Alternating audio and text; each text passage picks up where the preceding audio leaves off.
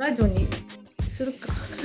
もういいいいと思うよ。もうもうもう私がなんか投稿しとくわ。音楽音楽のようなハハートのようなななんかハートトークとか。そうだね。まあでも、うん実際と自分に起こったこと起きてきたこと自分自身の責任を自分が受け入れるっていう許す許すってことだよね。結局、うんうん。病気にしてしまったのも傷つけてしまったのも、苦しませてきてしまったのも結局やっぱ自分だったんだっていう。うんうんうんうんそれを一番受け入れるのがこうなんていうの？大変っていうかえじゃあやっぱり私の全部私のせいなの？みたいないうあそうそうそうそうそう。でもそうそういうことじゃないんだよね。その先なんだよね、それさえも受けてそうそうそう。本当の意味で愛する自分に今たどり着く時なんだっていう。うんうんうんうん。わかる？思い出す時。そうなのよ。ガッツ好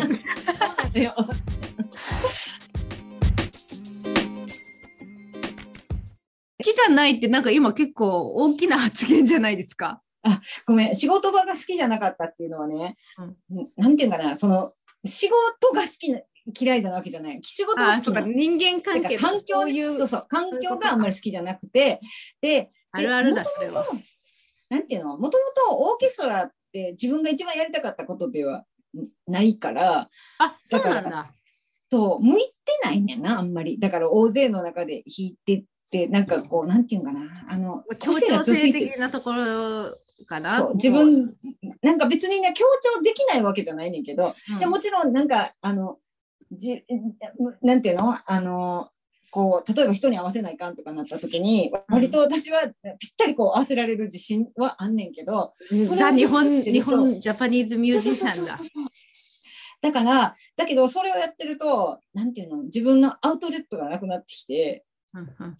なんか自分のなんていうのだから素晴らしい指揮者とかさ素晴らしいあのソリストとかいっぱい来るしうちのコンサートマスターとかすごいやっぱりすごいバイオリニストうまいし私は尊敬してるしだからそういう人のそばで弾いてるのはすごく楽しいけれどもなんかねどういうんかなあのわーって大きな音とかで弾いたらさ自分の音も聞こえへんやんもう、うん。で自分もの音は聞こえないし自分は何弾いてるのかも分かんないしっていう状態の中でで自分のこう思ったようになんていうのかな。できなくなってくるともうアウトレットがなくなって自分自身のなんていうかな音楽が分からなくなるというか本当に何何がしたいか分からなくなるっていうのがあってだからまあコロナの間ずっと私は一体本当は何がしたいんだろうってずっと考えてたね。だからどういう音楽をしたいのか、自分探しの。音そうそうそうそ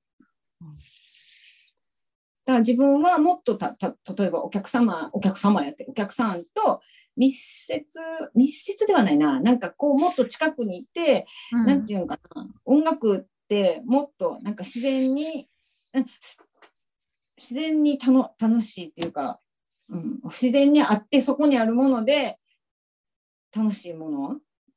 ていうかだから音楽が普段普段まあ自分自分がやりたいことはやっぱり普段音楽が届きにくい人のところに音楽を届けたいっていうのもあるしもっとお客さんに気軽に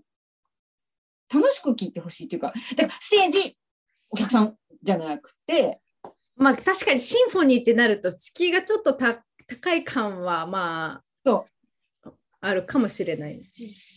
でなんかクラシックのコンサートって、なんとなくそういうとところがいや室内楽でもそうやけど人数が少なけ少ないからのその敷居が高くないかっていうとそうでもなくてやっぱり、うんうんまあやっぱ格好とかもあるし、あのやっぱこの空間の感覚とかもふざけちゃいけない感はあるよね。そうそうそう。だから、それを、その、まあ、確かに、なんていうのかな。うん、うんいいろいろ思った、まあ、今まで、でも自分の方が割と結構、結構私はクラシック音楽家ですっていうことにこだわってたところはあったかなって、こう、この1年半で結構思ったかな。だからなんかこう自分の YouTube のさ、あれとかで、あの、なんかリクエストって言ったら、あのポピュラーあののなんていうの？あポップスとかリクエストしてくる人とかもいるやん。で最初は正直言って私ポップス弾きたくないなって思ったんよね。だけど。うんあのやっぱんなんていうの自分とジャンルが違うからどういうふうに弾いていいかわからんっていうのもあるし、まあ、曲を知らないっていうのもあるんだけど、で、も例えば同じようにポップスでも弾き方によったら別にこだわってたのは自分やなっていうところに気がついたかな。そのいろいろこう、それは大きい気づき。そうそうそう。うんなんかそういうのがあってだからまあまあなんていうのえシンフォニーはシンフォニーってすごい楽しいんやけどなんか弾いてるのはね、まあ、環境はあんまり、まあ、自分と合わないところもあるからしんどかったからまあ私はなんか戻りたくないって結構思ってたとこあったけどやっぱりうん。弾いてみたらそれ関係なく環境関係なくやっぱ舞台に立ってお客さんがいてもう20人ぐらいやけどさそれでも拍手があってとか言ってやっぱ気持ちいいなってそりゃそうだ。だよね。そうそうそう。だから、あやっぱり、うんうんそうやなっていうか、舞台っていう、やっぱり弾くって楽しいなって思ったかな。何が一番楽しいと思思った？うんんやっぱり、う、うん、オーケストラ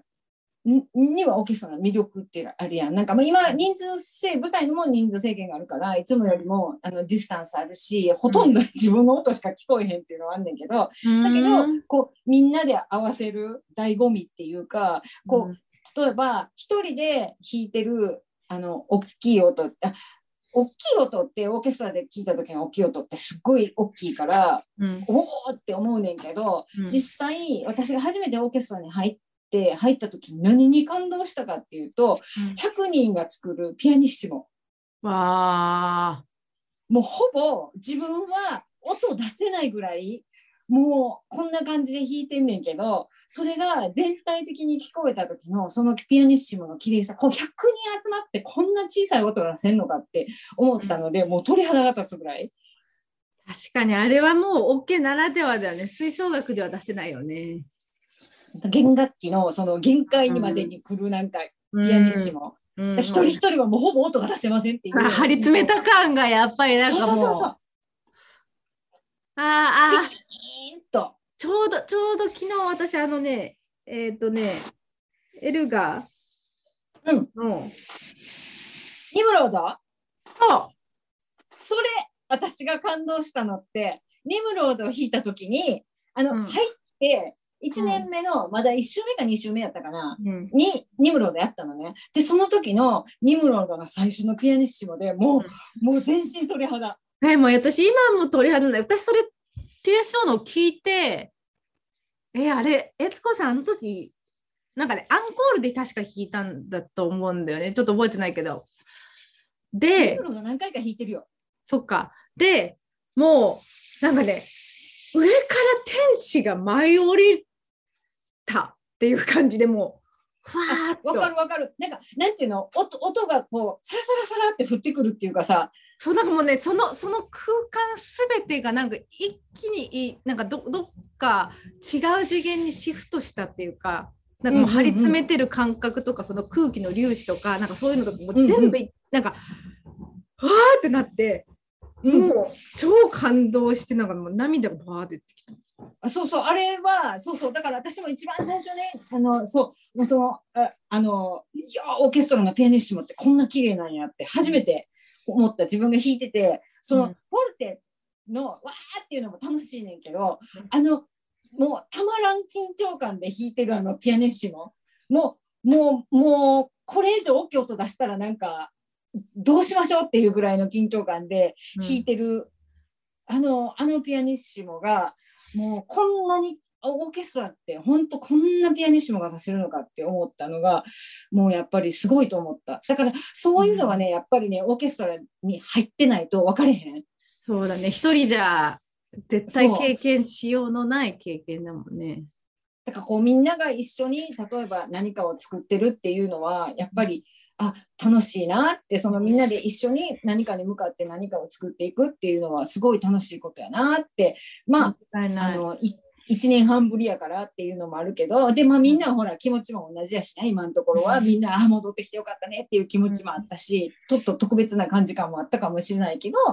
あのうんあのあやっぱりこうみんなで作るっていうことも結構楽しいよねって。まあそれがずっとやとまあなんていうのストレスも溜まってくるけども うん、まあ性格がこんなんやんか。だからもともと私はオーケストラには向いてないっていうのは自分でずっと分かってて。だからオーケストラをずっと避けてきたのね。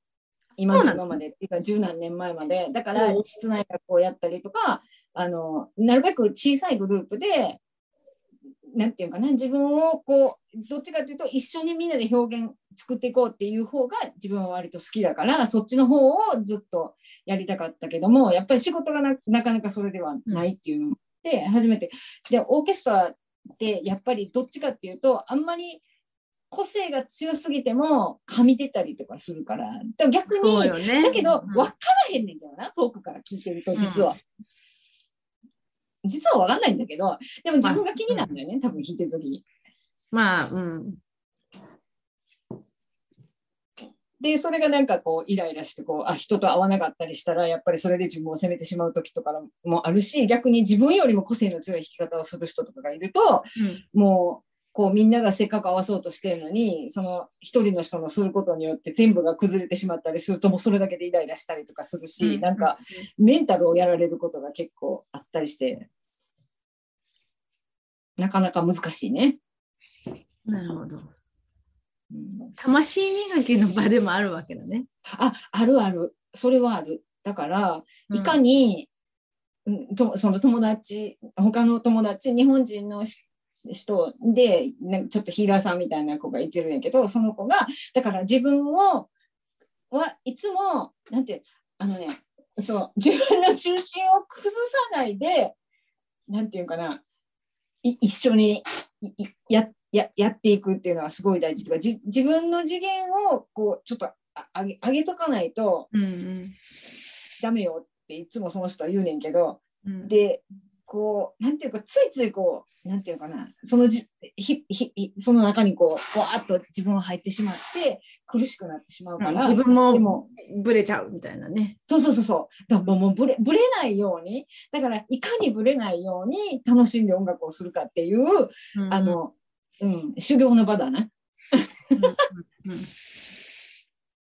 えでもそれが分かってるっていうのが素晴らしいよね。その見方として結局あ自分がこういうタイプだからこういうふうに感じてるっていうふうになんかね見れてるわけだし。うんさすやがだね。しなんか難しいな。だから別に決してオーケストラの弾いてるのは嫌いじゃないのよ。全然嫌いじゃないし楽しいんだけど、やっぱりこういろいろと、うん、難しいところはあるかな。なんかこう自分が思っていることを表現できなくなってくると、こう、ううんん、便秘みたいになってきて、あーってなってくるから、だからどっかで発散できる場所がないと、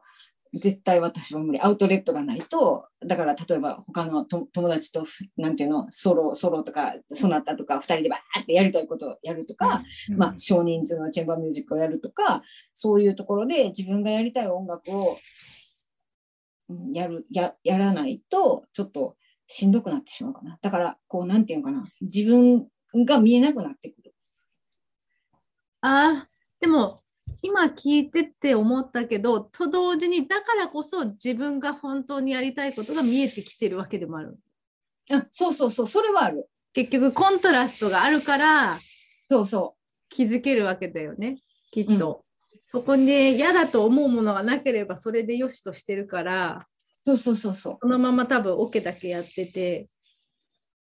う。楽しいって終わるかもしれんよね。うん、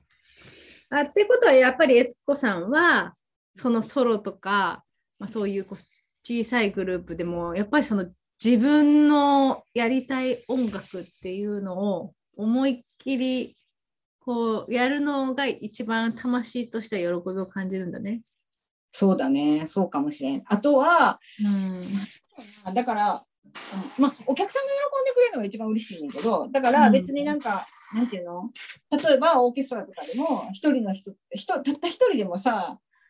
なんか、あの、楽しかったわって言ってくれたらすごい嬉しいって思うけども、なんか、ななんやろうな、その、なこ交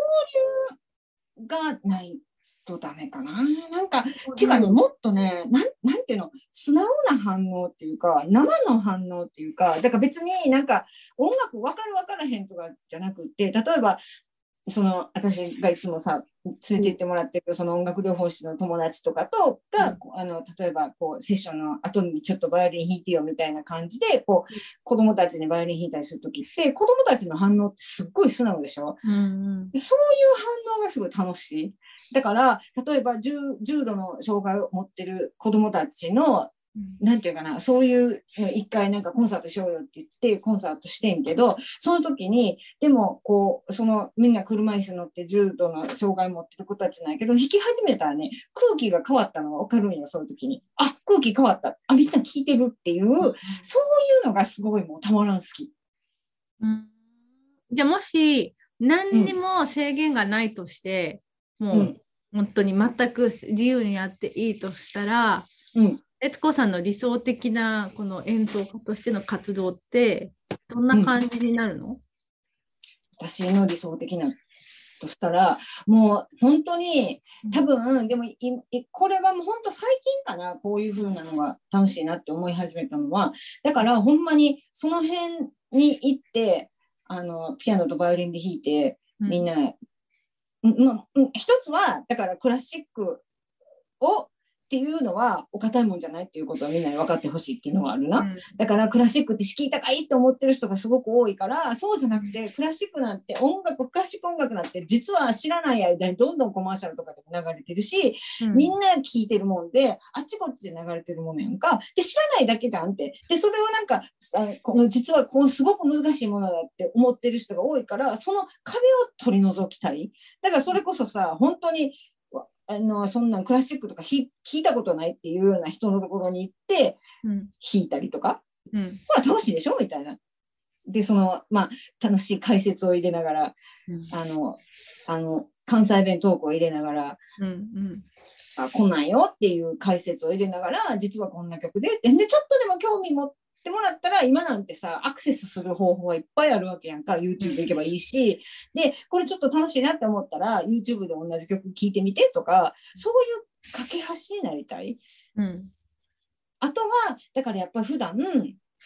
音楽をなかなか聴けない人たち、そういう人たちのところに行ってうん。演奏をしたり、うん。でも、だから、その演そういう人たちだからって言って、決して、なんていうの、あの、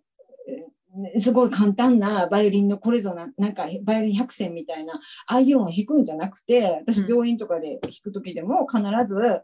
割と自分の勉強にもなってみんなの勉強にもなるものって考えて割と難しい曲も持っていったりすんねんな。で、うんその代わり難しい曲を楽しく解説してこういう話があってこういう話があってねっていうようなことででこれはまあ大体何分ぐらいあるけど聞いてみてねみたいな感じでこう一曲は絶対必ずもうこれぞバイオリンっていうかもうなんていうのこう難しい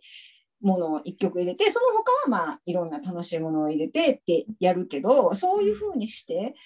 あのもっと親しんでほしいかなってそういうのをいろいろやりたいかなって思うな。だから、あとはそう、うん、だから病院のロビーで弾いたりカフェで弾いたりカフェっていうか、まあ、そういうところにほらピアノとか置いてあるうんうん。とかあるやん、そういう小さなところでほんまにその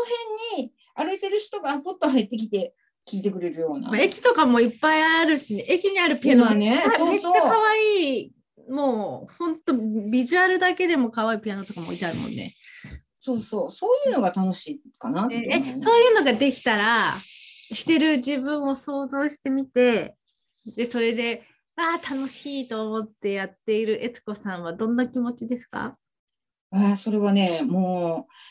う、もう。全身でもうちょっとちょっと1分ぐらい味わってから言葉にして。味わってから？味わってちょっとも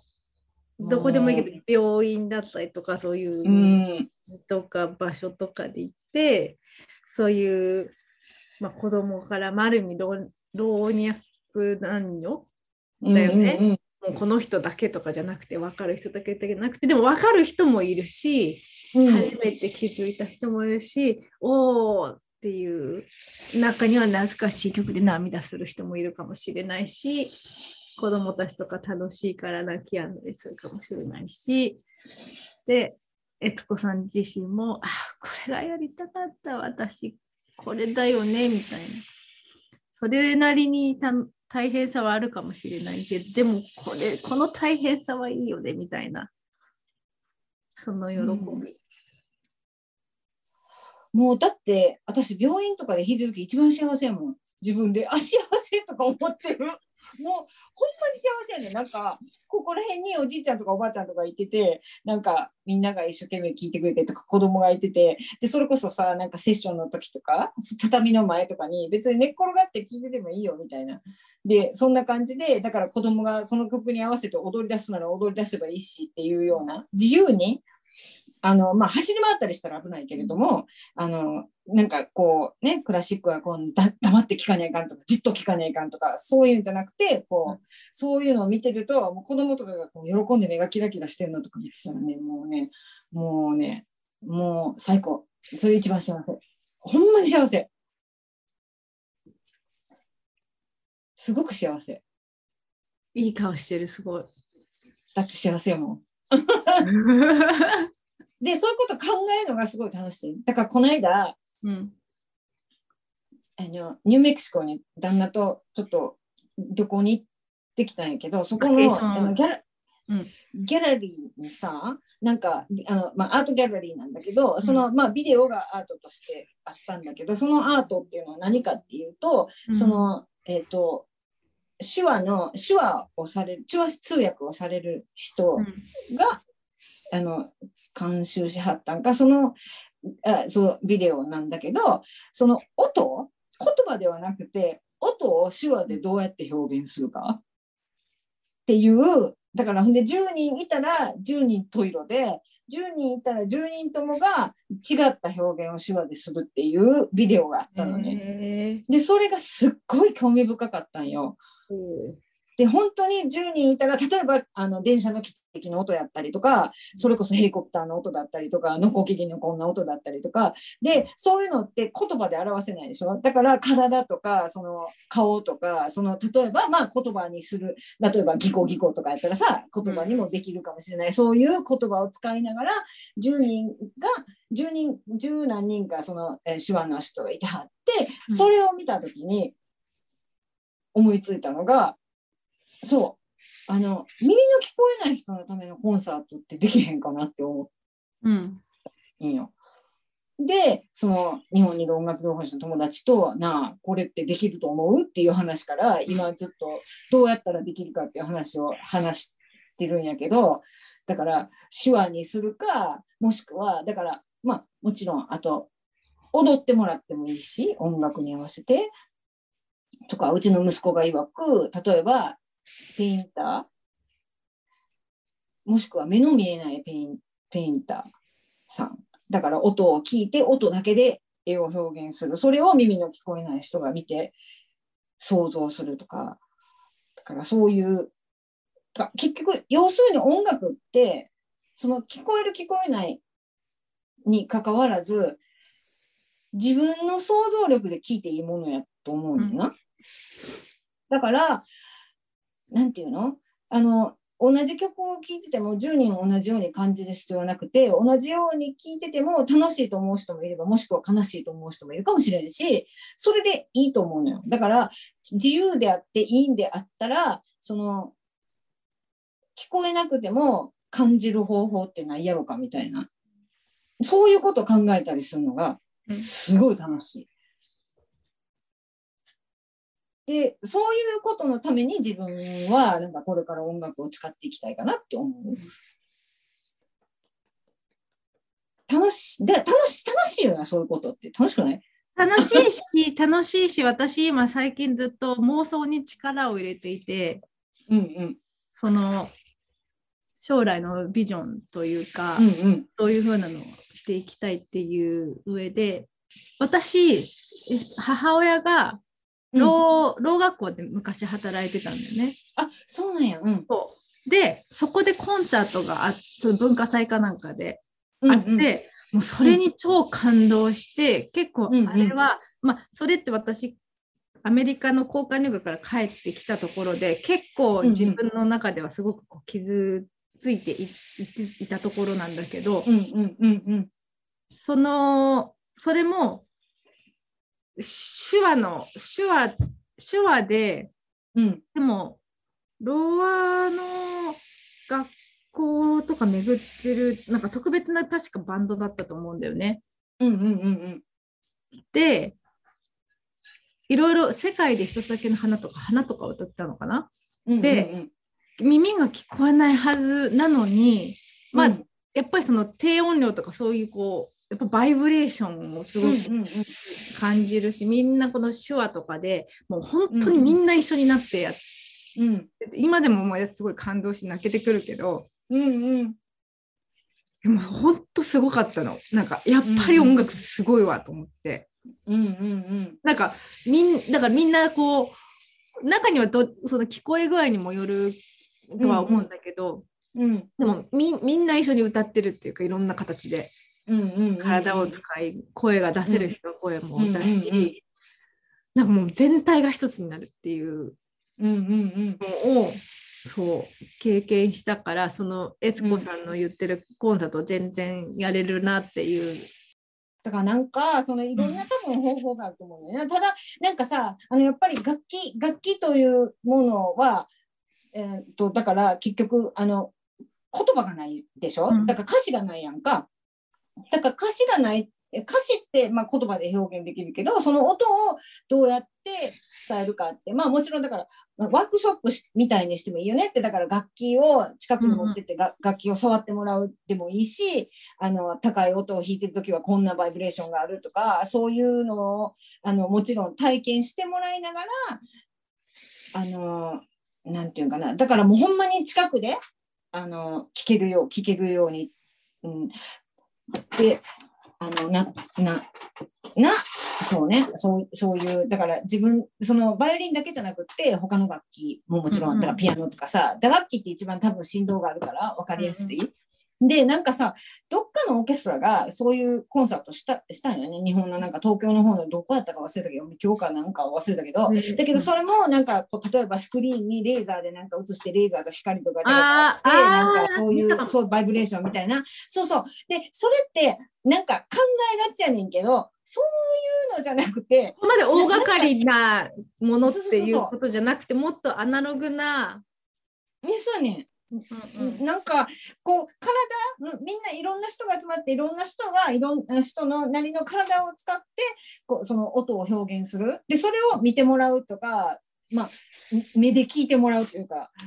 目で聞いてもらうっていうのもおかしいけどそう、きっとだから楽器だけとかじゃなくってうんうん。その人とかその人がこう発信するバイブレーション的なものも含めてなんかこうエネルギー的な交換な感じだね聞いていると。そうそうそうかな。ただ音楽のコンサートっていうよりも、うんうんうん。それを媒体としてそれこそなんかオーケストラ的作業というかそんな気がするしな。あそう。であそう一つ目のそのビジョン的なものとうして、んうん。うん私やっぱりずっとこうこの3ヶ月ぐらい今までやっぱりその外に、外側に対してこういうふうにするとやっぱりこう受け入れられるとか認められるとか、うんうんもっともらしいとかうんうん。どうしてもそそこをすごく気にしていないはずがなくってでもうんうんうん。結構私、本当は考えてるけど結構飛び飛び抜け飛び抜けてるっていうか多分そんなんだろうな。魂的にいろいろなことをこうんうんう見ていくと、結構反転したりするじゃない、うん。例えばうんうんうん。極端な例を言うと、うん殺人っていうものはいいか悪いかっていうものではうん。なくなってくるんだよね。うんうんうんうん。けど3次元的に解釈するといやそれ悪いに決まってるでしょみたいになるわけなんだけど、う違法だし。でもねいろんな立場があってじゃああなた自分の子供が目の前で殺されてるってなる殺す殺さないそこでどうしますかってなってやむを得ず守るためにっていうこともあるわけだし、みんなやっぱり守ろうとしてそうなったっていうことになるから結局なんかこう今悪いって言われてるものを全部肯定しちゃうっていうかうん。だから例えば病気に関しても悲しいしそうそうならなければよかったって思うところは否めないけれどもやっぱり生きてきたようにみんな死んでいくわけだしそこにやっぱりその生き様というか、そして本人が望めばやっぱりそこに自分の生き様をやっぱり振り返る奇跡という形が病気として表現されているわけだから病気を治すっていうことよりも病気を聞くっていうか、なんかある意味これもまあ悦子さんだから話をする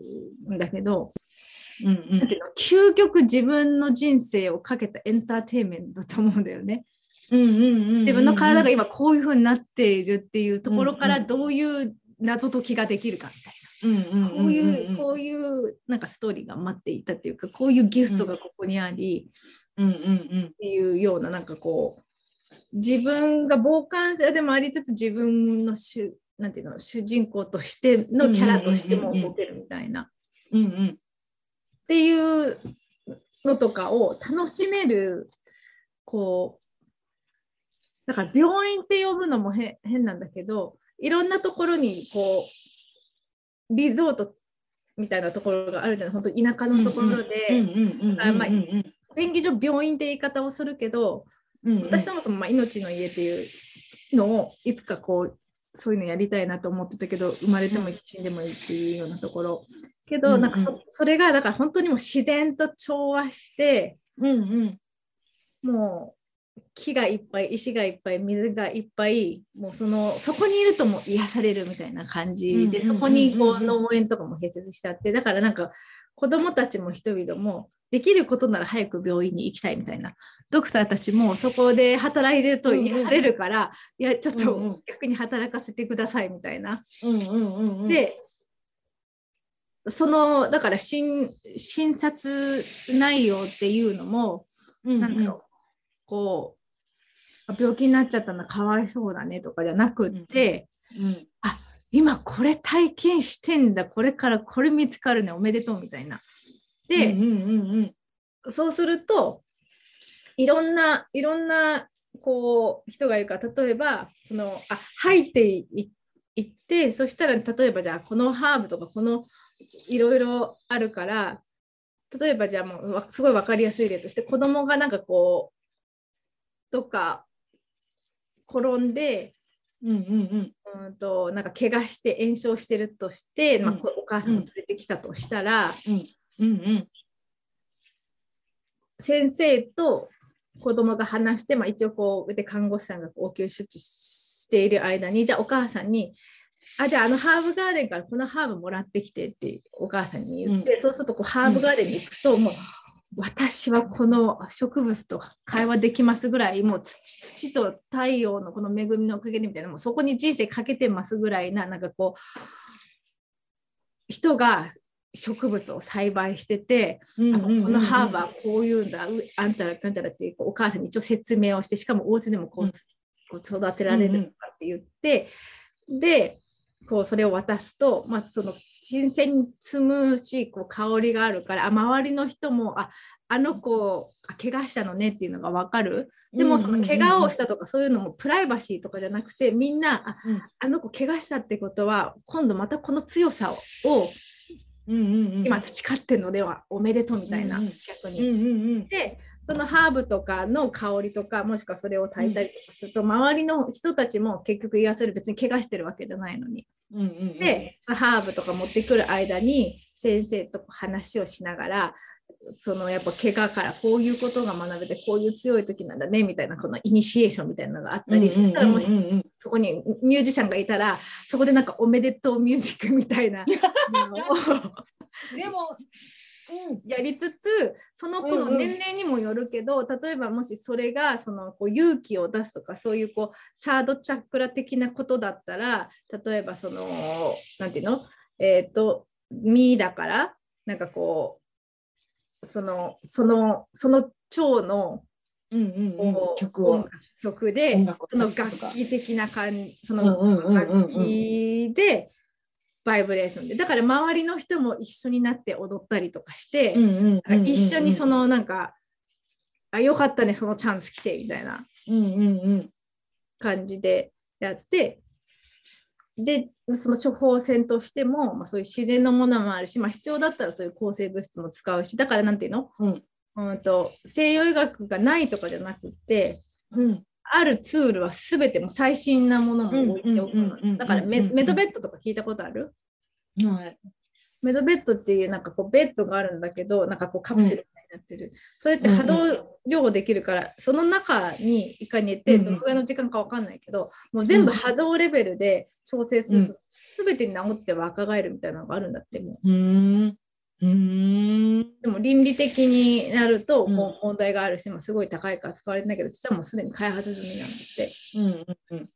でうん。そういうものとかも一応置いといてでも、うんうん結局みんなやっぱり選んで病気になってたりとか結局は本当はするわけだからうんうん。そのそのその楽しみを奪っちゃうのっていうでも選択肢としてはそこにあるっていうか。でそのじゃあ今日はお母さんとこのご飯食べててくださいねみたいな感じで、ここに併設した食堂とかもまたさっきの人みたいな感じで、もうこの大根に命注いでますみたいな人農家さんとか、まあ、そこら辺のやっぱりこう、もう土地とか環境みたいなものを生かした農業だったりとか、畜業やってる人たちの材料を使いかつじゃあ今こういう年齢層でかつじゃあ今怪我してるから少しちょっと炎症を抑えるようなこうアルカリ性のみたいな食事を食べていってそのレシピもらえて、でまたそなんかこう処方してもらっていくみたいな。っていうでだからそこにはガーデンがあったりとかこう瞑想の場所とかもあったりとかする。常にこういろんなプログラムもやっていてそれこそこういろんなコンサート。でコンサートももちろんその楽しいだけもあるんだけど実はちょっとやっぱターゲットがちゃんとしてあっててこの時間のコンサートは特に地方とかを経験されてる人がこの脳とかの機能を回復しつつ自分のメモリーとこの自分の最後のこのレジェンドとしてこう思いをまとめられるようなところから子どもたちの言語発達系をやるものもあるしただただもう委ねてリラックスするっていうのもあるしなんかそういうプログラムがこう組まれていてで患者さんにそこに行きなさいって処方する場合もあるしもちろんこうオープンだからもう地域の人たちがそのためだけにみたいなのもあるし、でそこにカフェがあってだからカフェもそういうなんていうの？いろいろなこう薬草からもちろん普通のコーヒーからも全てなんていうの？やっぱりこういろいろあって選べて、うんうん。でかつ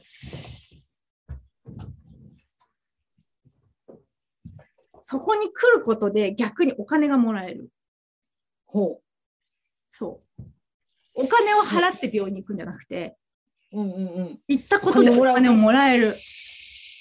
今、あなたはこの勇敢なプロセスに出て、それをやるのにこれが必要だから、じゃあこれ使ってうん。さらにちゃんとそれを全うしてくださいねみたいな。ほううんうんうんうんうん。で、で、だからその中にそのヨガがあったりとか、うんうんうんうんうん。プラスそこにもちろん教育システムみたいなのがあって、子供用のプログラム、なんか子供たちのその見方としても、怪我した時はこういうことじゃなくて、あこういうことなんだっていう自分の魂の成長段階だったりとか、それが親用のプログラムもあるし、あとドクター用のプログラム、だからドクター自身もその西洋プラスそういう見方を学べて、かつドクター用のリトリートっていうか、ドクター自身がそういうのを経験してめちゃめちゃ癒されて、でも実はこういうメカニズムでってやっぱ学べる、ただ癒されるだけじゃなくて、うんっていうのもあって、で、ドクターもそれに参加することでむしろお金が払われるっていうか、うんうんうんうんうん。で、子供たちも連れてきていいですよっていう感じ。だからドクターもこうそこに参加する間、子供たちはこっちのプログラムに参加するから、そのうんうん心配せずにうんうん。やれる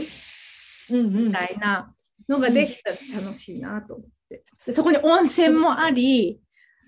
だからその見とるとか、生まれるとかいうのも、みみんな知ってるから別に嫌な人はもうと閉じこもれば全然いいんだけど、うんうん。そうしてほしい人はみんながこう、あ、おめでとうって言いに来たりとか、うんうんうんうん。見とる時もみんながこうなんかこう一言こうかけていったりとか、うんうんそういうミュージシャンがこう来たりとか、まあ、それもこうカスタマイズできてそれのコンシェルジュがいる、うん。もういかにこの魂の喜びを味わい、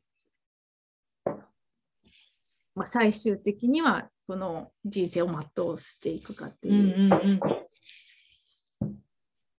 ていうのをやりたいな。と。今さっきのあのあ私じゃないけどいい顔してんね。そう。すごい輝いてますよ。そのもうそのミュージックディレクターじゃ悦子さんね。やるやるやる、うん。やるよ。よろしくお願いします。いやもうだってそんなんすごいやりたいよそういうの。そうそのメディカルドレディレクターもこの人にお願いしたいなっていうのちょっとあってだから最近私さっきのモルジブのそうだけどいろんなそのリゾートホテルの YouTube を見て妄想してそう。なんていうの？だから本当にえ？ここここ病病院ですか？なんかリゾートですか？何ですか？みたいなでもやたらユートピア？ユートピアそうもうやたら心地いいんですけどみたいな。うんうん、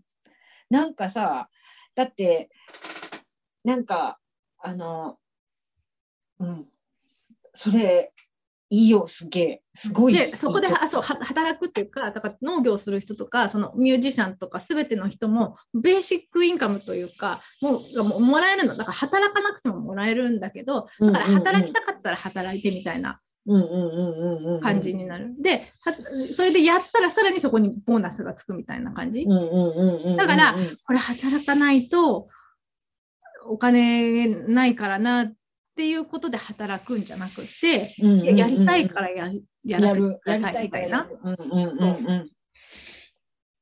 それはいいと思う。だって、だ結局さってさ、そういうのって多分、やる、やるか、ややる、その自分が例えばそういうところで音楽をやってたら、結局自分もやりたいか、なんか自分の魂もなんか喜ぶやん、それって。うん。うん。やることによってなんか、あの、自分の魂も喜ぶから、そういうのできたらすごいと思う。そう。ミュージシャンの人も別にそのプログラムに沿らなくてよくていやなんか今日、今日はなんかやたらとやたらとこの曲弾きたいとかなったらいきなりそのお立ち台じゃないけど みたいな なんていうの？ところがあるからもうそこで好きなようにもうこういや今からやるみたいな感じで勝手にやって全然いいしだから聞きたい人はそこに聞きに行くし。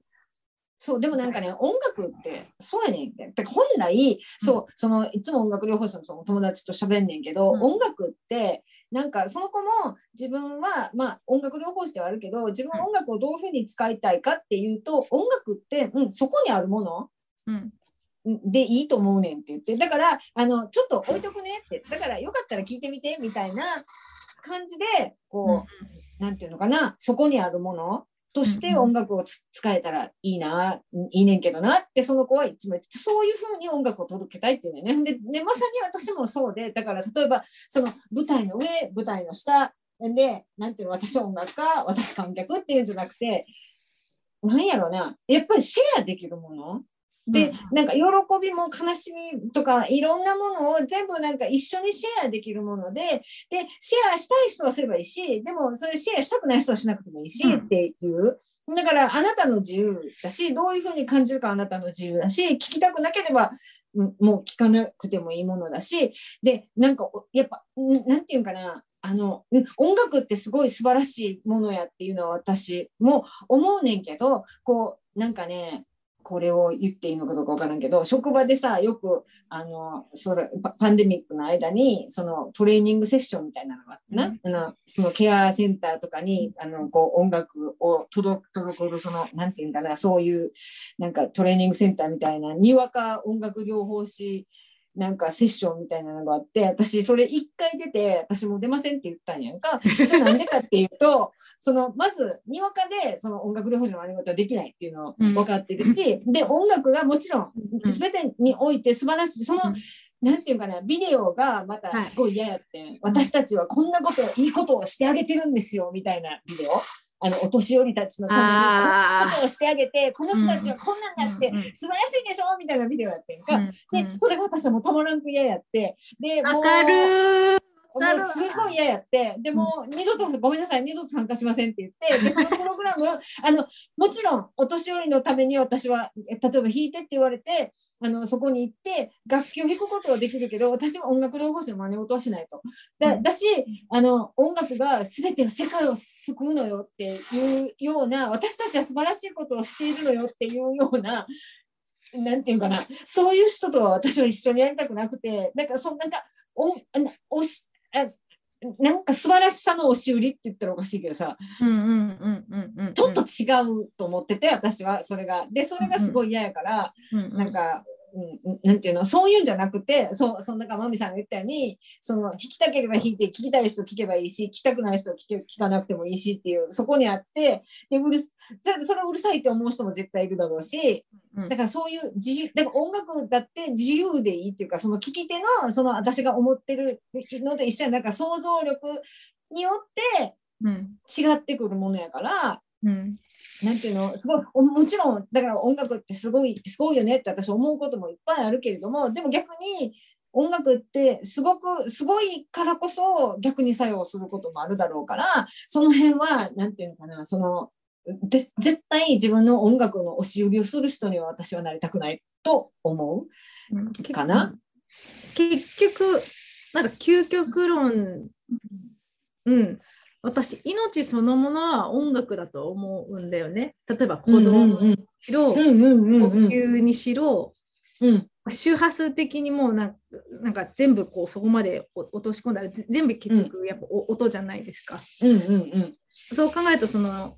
悦子さんのそそこにあるものっていうのはもうまさにその通りというかそれこっちがいい、あっちがいいとかこれはすごいあれはダメっていうのもやっぱりなんかこうおかしな話でとはいえ、さっきのその魂的な観点につながっていくしそう私がこの数ヶ月ですごく今自分にフォーカスしてやってるのは、いまあ、あ愛することってまあちょっと言葉にしてしまうと端端的になってはしまうんだけど、そこにすごくやっていて、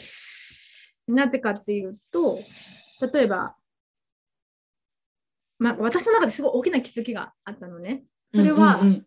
あ結局今まで守ろうとしてきたんだっていう。例えば医療も守るための医療、うんうんしうんうん守るための子育てだったりとかうん。守るための法律だったりとか、うん。守るための戦争だったし、うん。だからみんな良かれともちろんあってそれなりに正義があるし、でそれそうするしかできなかったこともあるだろうしだからもう守ろうとしてきたけど、うん。守ろうっていうところには守るものと守らなきゃいけない、そのなんていう要は敵と味方であったりとか、またはうん力を持っているもの持ってないもの。うんうん。悪者いいものっていう結局二極化を生んでしまうのに良かれと思って、うんうんうんうんうんうんうん。子育てにおいてもそうだと思うけど子供を守らなきゃいけないものにしてしまうと、結局子供の力を奪ってしまうというか、うんうんうん。あでもそれも必要だったしでもようやくだからここまで来てその守ろうとしてきたことの恩恵ももちろんあるけれども、うんそれじゃ十分じゃなかったっていうところが今表面化に出てきてると思うので例えばパンデミックにしてもそうだと思うだから心のこととか。だからようやく守るから守らなければいけないから愛しさえすればいいっていうか、結局そこに行くんだなって思ってで愛するって一番分かりやすい例は自然だと思うんだけどうんうん。自然って本当にもう愛でしかないけれどもじゃあ全てにおいて愛してくれているっていうのはじゃあ心地よくて幸せっていうふうに感じますかっていうと例えばじゃあ冬は寒いし時には地震があり洪水があり、まあ、人工的なものもあるかもしれないけど、うん。うんうんうんうんそうやって被害者が出たりまたひいつか人が死んだりとかもしくはそういう感情になったりとかっていうのがあるけれども、結局やっぱそういう大きな視点高い視点から見てみるとそれがあったからじゃあそのコントラストでやっぱりじゃあ本当はこうしたいっていう自分の本当の望みが分かったり、じゃあこういう薬を開発しましたっていうふうになったり、うん。あじゃあこういうふうに協力していこうっていう共同体ができたりとか結局うん。全てにおいてより幸せにより良い社会をとかより良い家庭をとかっていんうんうんうところにしか向いてきてないっていうか、うんうんうん。そういうふうにし進化しかしていかないいろんなマイナス面も作ってきたけどうんでもその分進化してきたものがあるからようやく私たちは守るから本当の意味で愛す愛すっていうところはだからそういう高い視点が必要だと思うんだよね。その例えばうんうんうんうん。殺人を見た時に悪いと言って責める先にも行く？うんうんもうジャッジするのではなくてじゃあその先にどどうしていくかっていうところまでいける許せる受け入れられる？過去を過去のものとして消化する。過去をそのまま引きずって過去に基づいて今を生きることをやめる。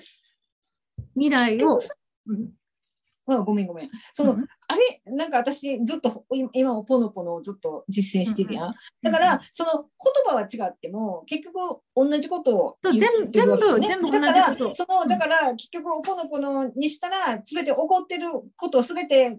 なんていうのそれはもう過去の記憶を生きていることでそれをなんていうの自分たちがきれいにしていかない限りうん。同じことがだから歴史は繰り返すっていうのと同じや。んなんだから結局だから自分らがそれを手放していかへん限りはずっと同じことが何べも何べも巡り巡って戦争が起こったりするわけでしょ結局。でうんうん。それがだから全ては自分の責任ってこうきちっとうん。責任って言ったらおかしいけどあの自分の記憶であるうんっていうことを、うん。あのが分かってでそれに対して愛してるよって、うん、やっぱり愛してるよっていうこと愛してますっていう言葉が一番なんかやっぱり大事っておぽのぽのもでも言ってるやん。結局だからそのその,、えー、とその過去、えーの記憶で自分その記憶っていうのは自分がどんな記憶を生きていてこういう感情が湧いてくるのとかは結局分かんないけど自分が例えばこう今思ったたあなんか今日イライラするって思った時になんかすでにもう昔のそのなんていうの記憶を何か生きててイライラしてたりとかでもそれを探る必要はなくてそのあイライラしてるっていう記憶を生きてるねんねって言っうんてじゃあその記憶を手放しましょう。うんあありがとうありしてますって言って手放していく。でだからで結局はその愛するっていうことが何を愛するかっていうとその、えっとだから結局インナーチャイルドって言ってるけど、うんインナーチャイルドは自分では、まあ、インナーチャイルドっていうのはそのうんその俗に言う小さい時の自分ではなくてだから自分自身に戻ってくるっていう。記憶だもんね。そうそうそう。そう。だから自分自身を愛するっていうことが結局一番の解決っていうかうんうん。ってことになってくるんだなだから結局。うんうん。うんうん、そうそう。結局そのそのとだから全全部全部みんな同じことをやっぱり言ってるんだよね。そういう伝統的な医療教えもそうだし、うんうんうん。そしてこのそう 3, 3ヶ月めちゃめちゃ徹底してまたすごく勉強して私勉強がすごい好きなんですけど。うんうんうんうんうん。ででもやっぱりその勉強ばっかりしてちゃ仕方ないっていうのもあるからしたいしちゃいけいけないとちょっと違うけどしすぎも良くないなんか自分でちょっとブレーキをかけてるところもあって、うんけどやっぱり私それ好きなの。多分本当に学者タイプなの、うんうんうんうんうん。だからうんこのまた3ヶ月はその周りがどう思おうとうん。もうこの勉強するっていうかそこも、まあでも事実妹のことに関しても死についてとか看取りに関してっていうことを徹底的に1年かけて勉強してきたからこそ本当に、うんうんまあなんかまあ満足いく形っていうとあれだけどでも、うんうんなん。だろう深い悲しみがあってもなんていうの？うん。ちゃんと整理ができてるっていうか。うんうんうんでえっ、とありゅうちゃんが入ってきちゃった。でうん。そう。だからそのこの3ヶ月その脳科学的に神経科学的なこととかの今、うん。今悦子さんが言ってくれたそのホーポノポノうんの、うん。結局過去からの記憶の積み重ねでこうであるっていうことが結局もう説明できるんだよね。感情が湧いた時はこういうホルモンが出てて、こういうニューロペプタイドが出てだからこういうふうに遺伝子が表現されてこういうふうにタンパク質が生成されてこういう人格になってこういう病気として発生してもうそうそう病気も記憶って書いてあるもんね。そう。だからもう全部もうサイエンスでも説明ができる時代にもなったというか、うんうんうん。だから、あプラス心理学的なそういうインナーチャイルドだったりとか親との関係の中でやっぱりどういうことで傷ついた気持ちになってその過去を引きずるかっていうところも見てだからもう全部つながったのねうんうんうんうんうん。だかわらかる。そうあ結局ここなんだっていうだから結局やっぱり未来は明るい明るい。そうだね。わかるわ。なんかその楽しみ、その病病病院？ユートピア？そうだから、ね、温病院っていう言い方をちょっと変えたいなとは思うんだけど、うんうんだからでも今命の命の命の命の家っていいよね。なんか。そうだ命の家って言ってたけどなんか家よりもだいぶスケール大きくなってきちゃったなと思って。命の温泉。そうでもあでも結局話的にハートチャクラの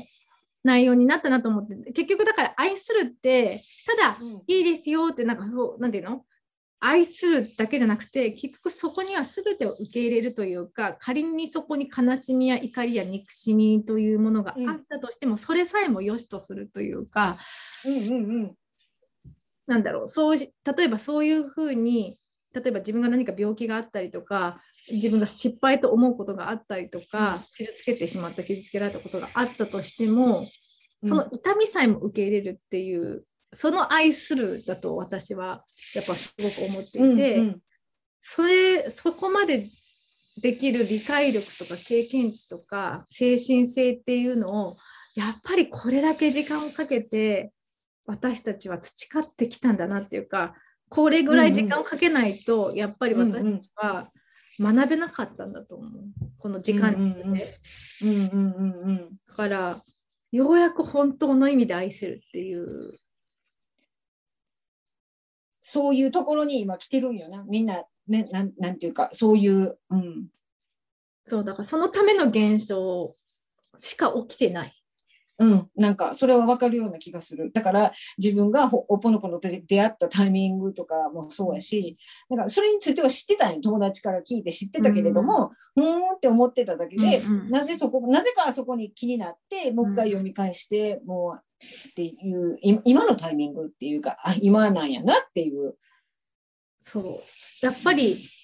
それこそオーケストラの話にもつながるけどたった一人で気づいてたった一人でやってても多分限界があるけれども、うん。100人がとか1000人がとかが同じ思いを。発すること結局周波数だから共鳴するし、そういうことでまた増幅し結局それが現象として起こっていく。だからもう体の細胞と一緒でね。1個の細胞がどうかなってもあんまり関係ないけどそこにネットワークができていく、まあそれが意識だったり私たちの意図なんだけどうんうんうんう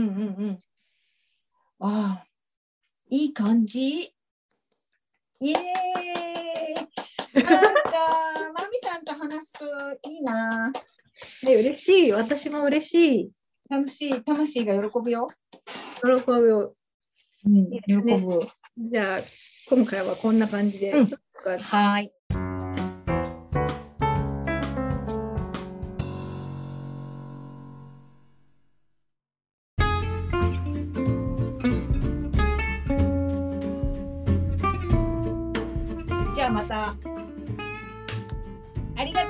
なんかえつこさんもめっちゃ妄想しててもっといっぱい